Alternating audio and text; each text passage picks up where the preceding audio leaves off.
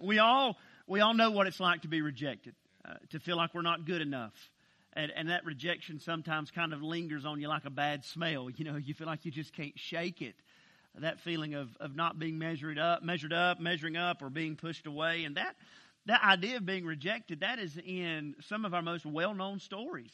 You think about Cinderella scrubbing the fireplace, rejected by her ugly stepmother and ugly stepsisters. And even that little kid story, the ugly duckling, that's a story that in a lot of ways is about rejection.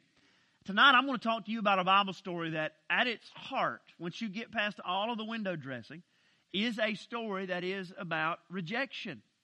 It's about our rejection of God, and it's about God choosing not to reject us. So, I told you a couple weeks ago that I wanted to show you how to share the gospel from the story of Elisha and the she bears.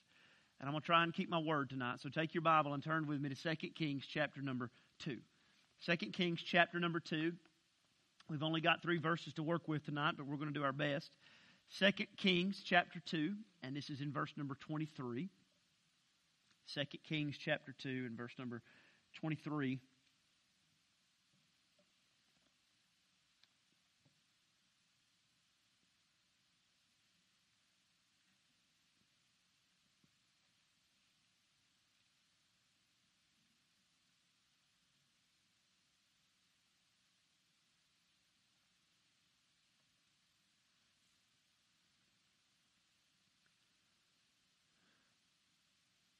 The Word of God says, He went up from there, that's Elisha, went up from there to Bethel. And while he was going up on the way, some small boys came out of the city and jeered at him, saying, Go up, you bald head. Go up, you bald head. And he turned around, and when he saw them, he cursed them in the name of the Lord. And two she bears came out of the woods and tore 42 of the boys. From there, he went on to Mount Carmel, and from there, he returned to Samaria. Well, we have our work cut out for us tonight, don't we?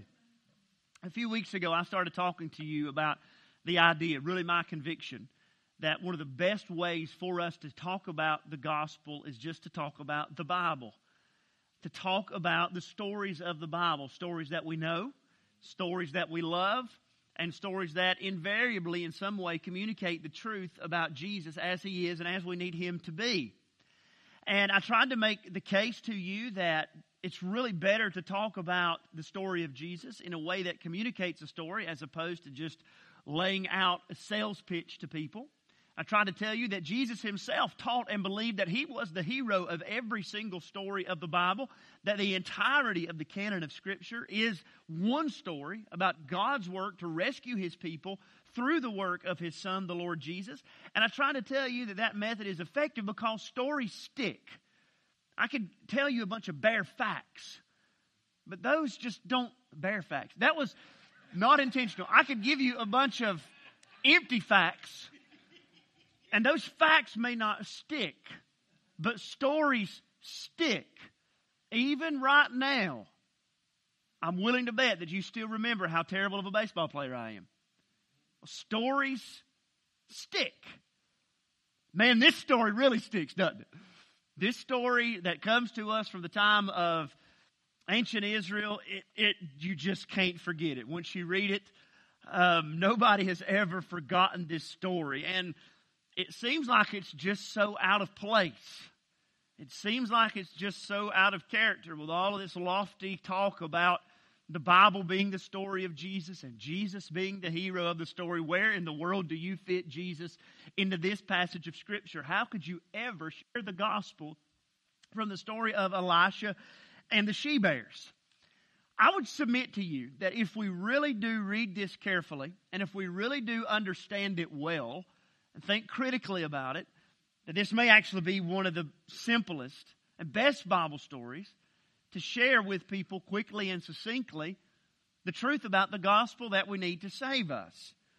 Because when you share the gospel with someone, to really share the gospel effectively, to share the good news faithfully, you've got to give them some bad news. You've got to give them bad news about why it is they need a Savior. And this story really is a story about sin. It's a story about judgment. It's a story about how a ticked off preacher, eliminated half the youth group.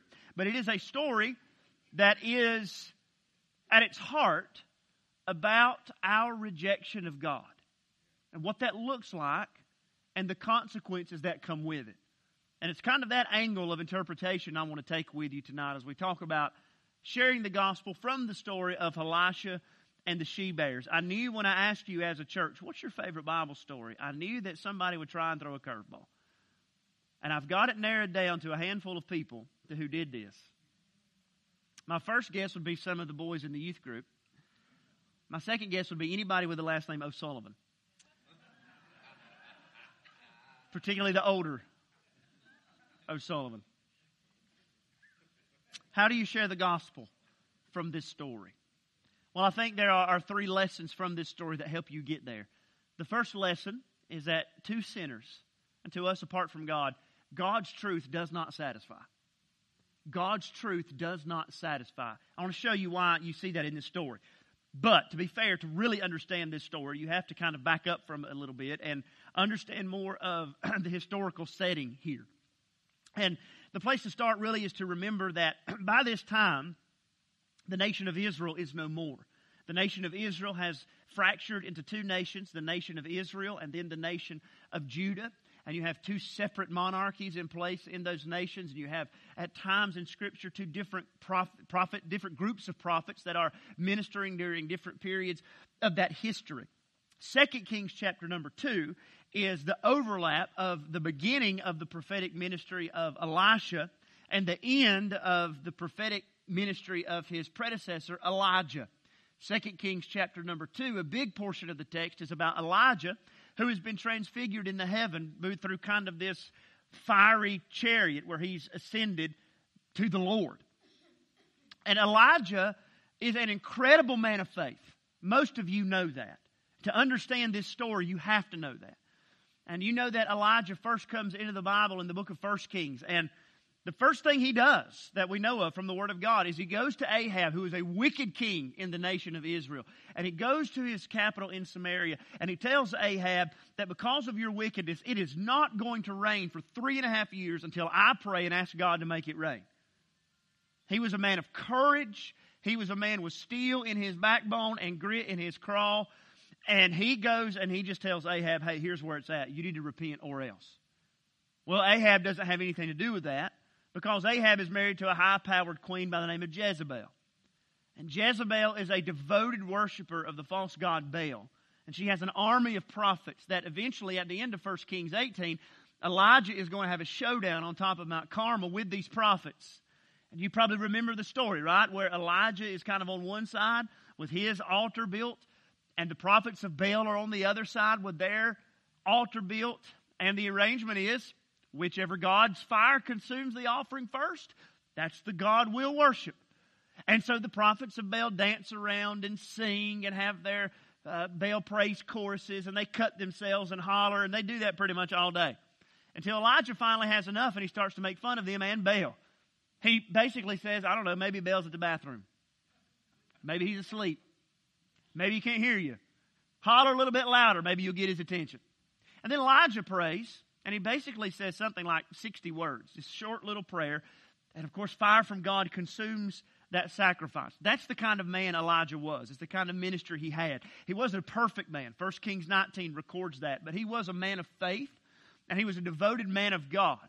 And now, at the very end of his life, Elijah doesn't ride off into the sunset, but he literally rides off into the sun in a burning chariot of fire. That's exactly how I want to go. Probably not in the cards.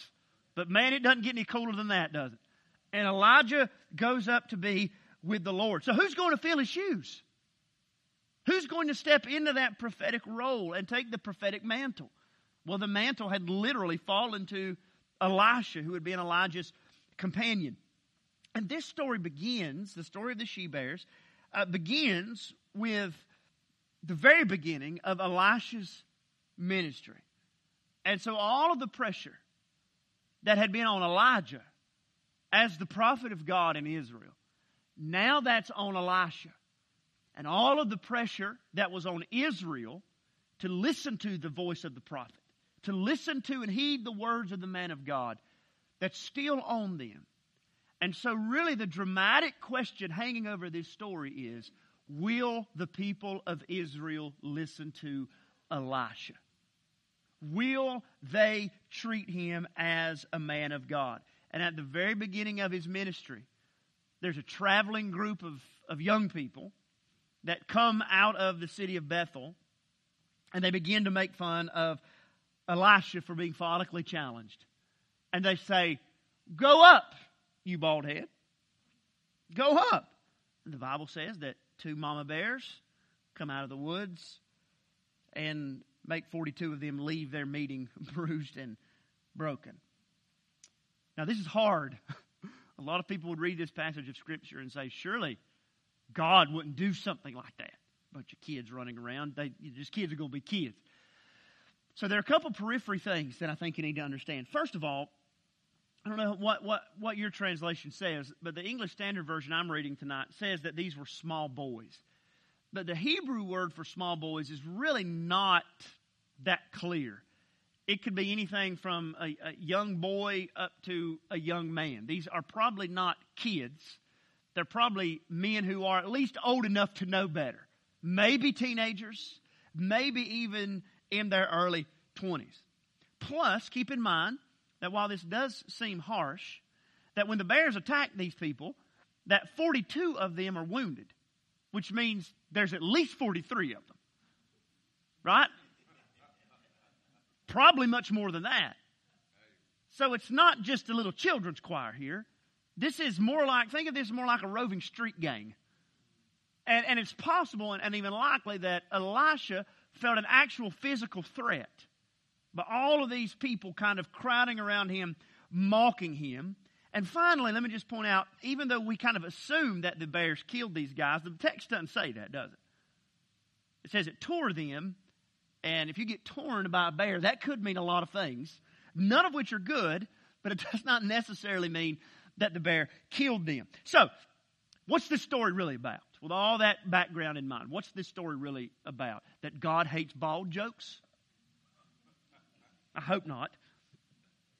But rather, rather the insult, the, the real insult is not about Elisha's baldness. That's just kind of icing on the cake for these young guys. They just think they're being cute.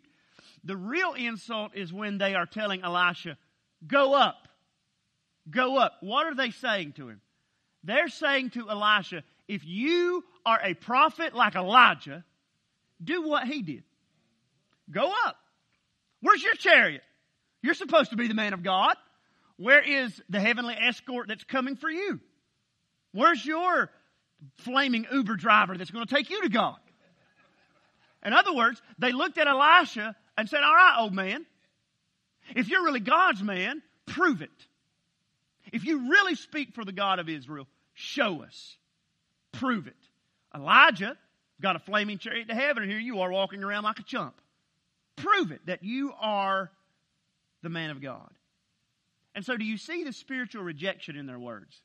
Because what they're saying is, Elisha, you're not good enough for us. You're not impressive enough. You're not powerful enough. You're not miraculous enough. You are not the truth that we want. It's not packaged right for us. It's not appetizing enough for us. He's the prophet simply does not meet their expectations.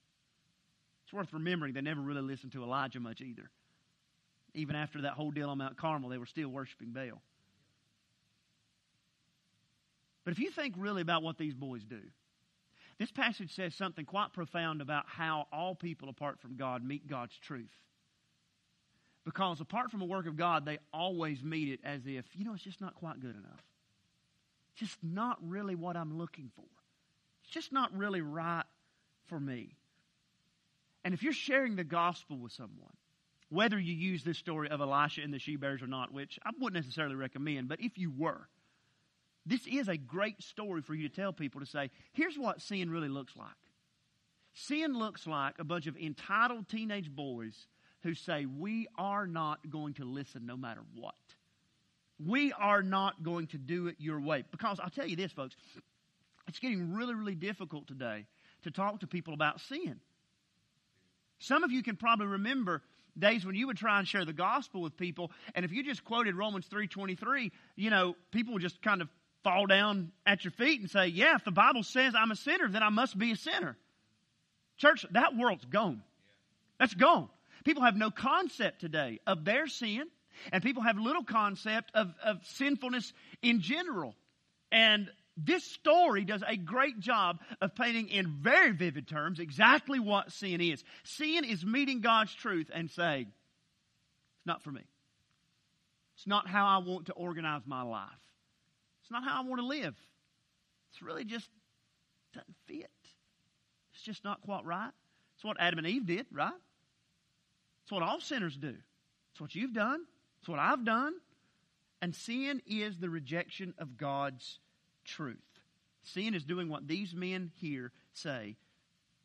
Sin is doing what these men do here when they say, you know, it's just not good enough to impress me. And so inwardly, we really are teenage boys.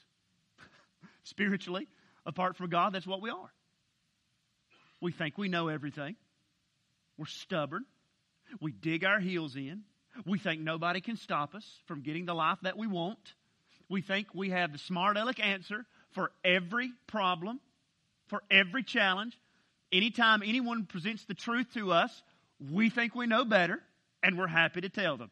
That is the spiritual condition of lost humanity apart from God. And that's what you see on display in this story. And ultimately, if you read the stories of the prophets, even though we we, we, we, I want to say idolize, but that's not the correct word. Even though we make heroes out of the Old Testament prophets, and we tend to think, you know, they were such captivating preachers. They preached and everybody listened to them and delivered this incredible message. Almost unanimously, they were rejected. In fact, really, amazingly, the most successful prophet of all, you know who it was? Just in pure numbers? Jonah. Of all people. The one who didn't even want to do it to begin with. He's the one that God used in the most supernatural and incredible way.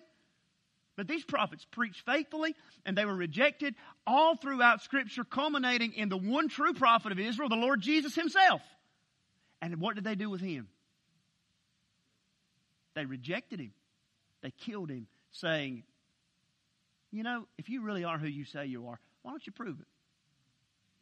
Show us something so incredible. We don't have a choice but to believe, and then we will believe. And He resurrected from the dead, and we still don't believe. This passage of Scripture, this story shows you really what sin is. It shows us that as sinful people, God's truth just does not satisfy. But how does God respond to that stubborn attitude in us? Well, that's where this text shows us that, frankly, God's judgment does not disappoint. This is a creative and elaborate method of judgment. That, as far as I know, this is the only time in Scripture that God did this. But God punishes their rejection of Him. But when you think about this story, you've got a prophet, you've got smart alecks, you've got male pattern baldness, you've got attack bears coming out of the woods. We see all of that stuff, right? We see all of this. Let me ask you if you look at your Bible tonight, what's the most important word in this little paragraph? What's the most important word? I don't want you to say it out loud because I think I know what it is and I think I can prove it to you. What's the most important word here? I think the most important word here is not bald and it's not bears, it's not boys. The most important word is right in the middle of verse 24. It's the word curse. Elisha cursed these guys who mocked him. Now, let me just remind you again to understand what a curse is biblically, you have to know the difference between cursing and cussing. All right? Cussing, we think of cussing as what you do when you're good and mad. Really, cussing is what you do when you're bad and mad. Cursing is what you do when you're good and mad. In this case, Elisha, he's good and he's mad. He's good and mad, and so he pronounces a curse. And this curse is a declarative statement about where these guys are in relation to the law of God. He's saying to them, in other words, you are cursed because you are on the wrong side of God's law.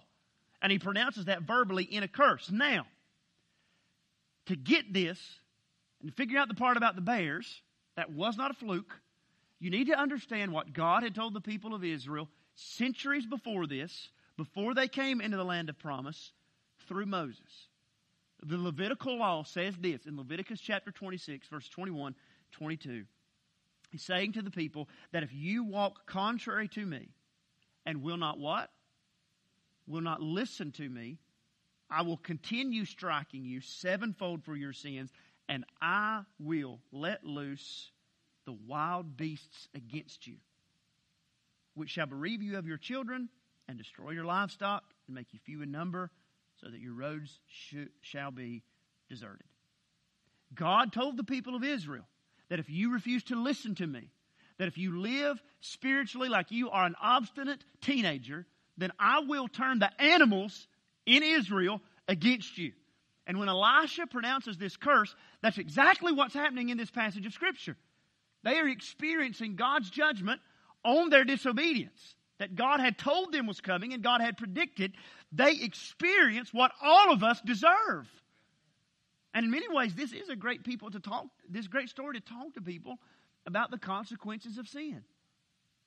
Because here, these people refuse to listen, give demonstrative proof that they are not going to listen, and God punishes their disobedience in exactly the same way that God said He would. Now, anybody that's ever raised a child can relate to punishing disobedience. Friends, we should recognize today that our God is a God who takes disobedience to His Word seriously. The Bible says in Romans 6.23, and this is a great verse, a great verse to lodge in your mind, and this is a great story to stick that verse to, but Romans 6.23 says to us, the wages of sin is death. The price for our disobedience to God, the cost of it, what we earn for our sin is death. And when you share the gospel message, you are sharing good news.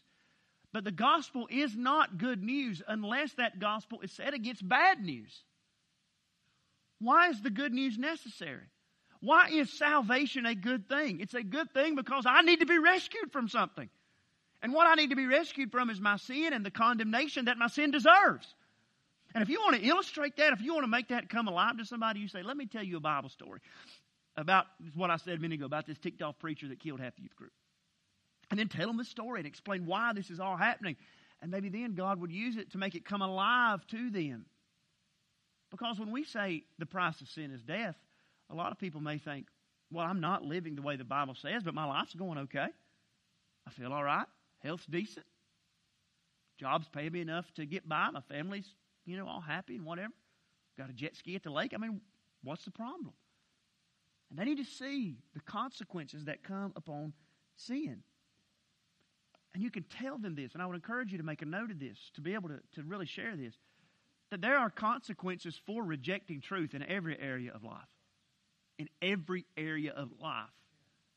No matter where you look, physically, your health, there are consequences to rejecting truth. There are consequences to rejecting the truth about gravity jump out of an airplane without a parachute. You'll find out the consequences.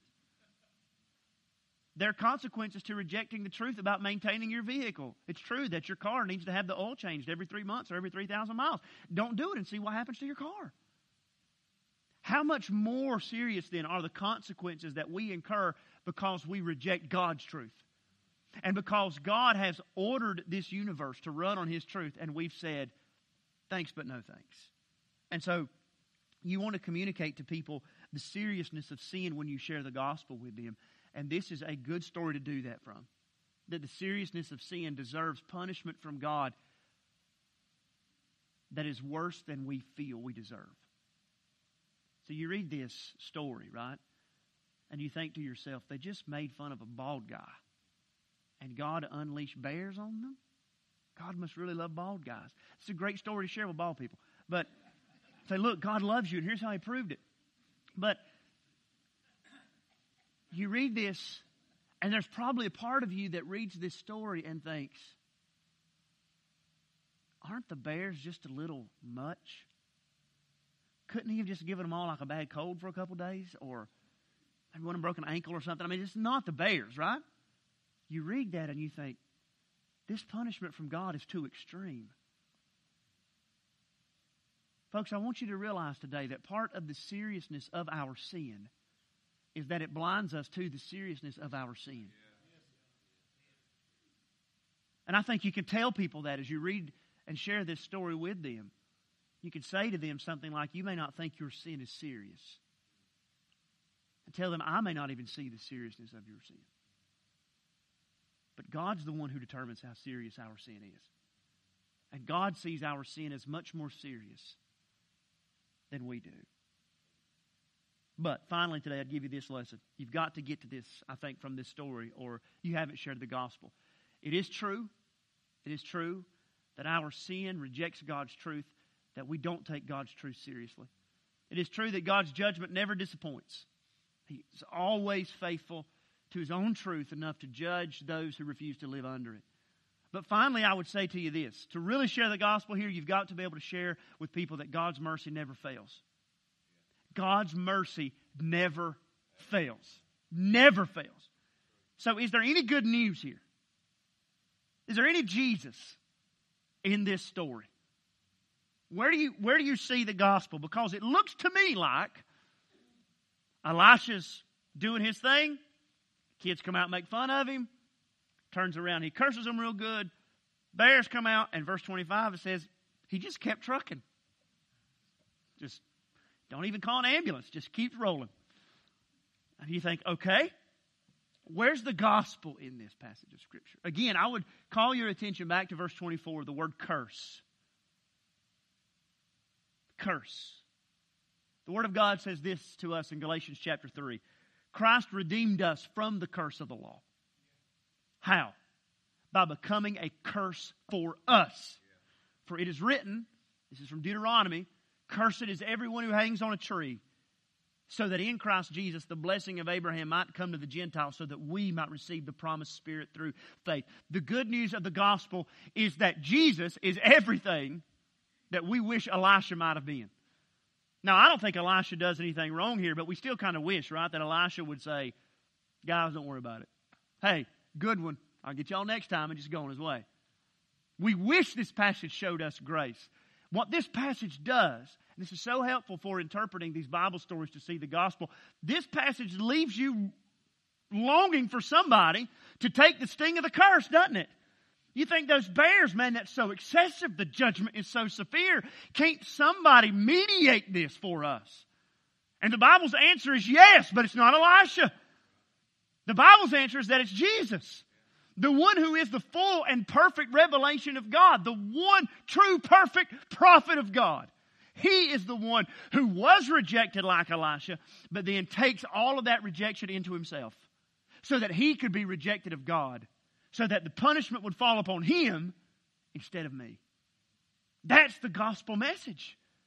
It is that God has not just sent a prophet, but that God's own Son has come, that God's own Word lived among us, and that that Word predictably was rejected over and over and over again.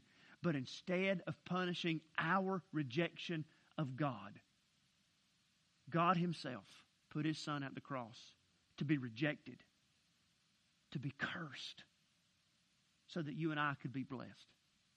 That is the story of the gospel. And so the truth of the gospel is, is in the words that aren't spoken here. It's in the negative space of this passage that you find Jesus. What you always have to do in sharing the gospel is you always have to point out that Jesus took what we deserve. He took what justly should have been mine. And this is the very central claim of the gospel that he, 2 Corinthians 5.21, he became sin for us. Even though he knew no sin. He knew no sin. So that we might become the righteousness of God in him. So think about that little phrase there that he knew no sin. Jesus never lived a disobedient moment in his life. Ever. He never lived a moment where he considered God's will for him, God's truth to him, God's law over him, and said, You know, I just don't think that's for me. Just really have a better way to do it. Jesus never experienced that. And yet at the cross, he experienced every bit of it. For all the times that I had rejected God's truth, for all the times that I had rejected God's will, for all the times that I had defied God's law, he is the rejected prophet. Rejected in a worse way than Elisha was rejected. Truly rejected. Abandoned even by his friends. Rejected in some sense even by his father as he became sin for us. So that the true prophet would say to us, Father, forgive them. They know not what they do. So, what's your favorite Bible story? If it's this one, Jesus is here. And you can share him even from the story of Elisha and the she bears. Now, tonight I thought before we left we would take a few minutes and pray together as a church body. So, I have. I have a, a, a, prayer request, and I have a family in our church, and, and, the Lord knows the names and He knows the needs, but they've been weighing heavy on my heart the past past week or so. Um, so, would you pray for them? Just join me in praying for them, if you would, please. Does anybody else have any requests you'd like to mention for prayer tonight? Oh, goodness. Oh, goodness.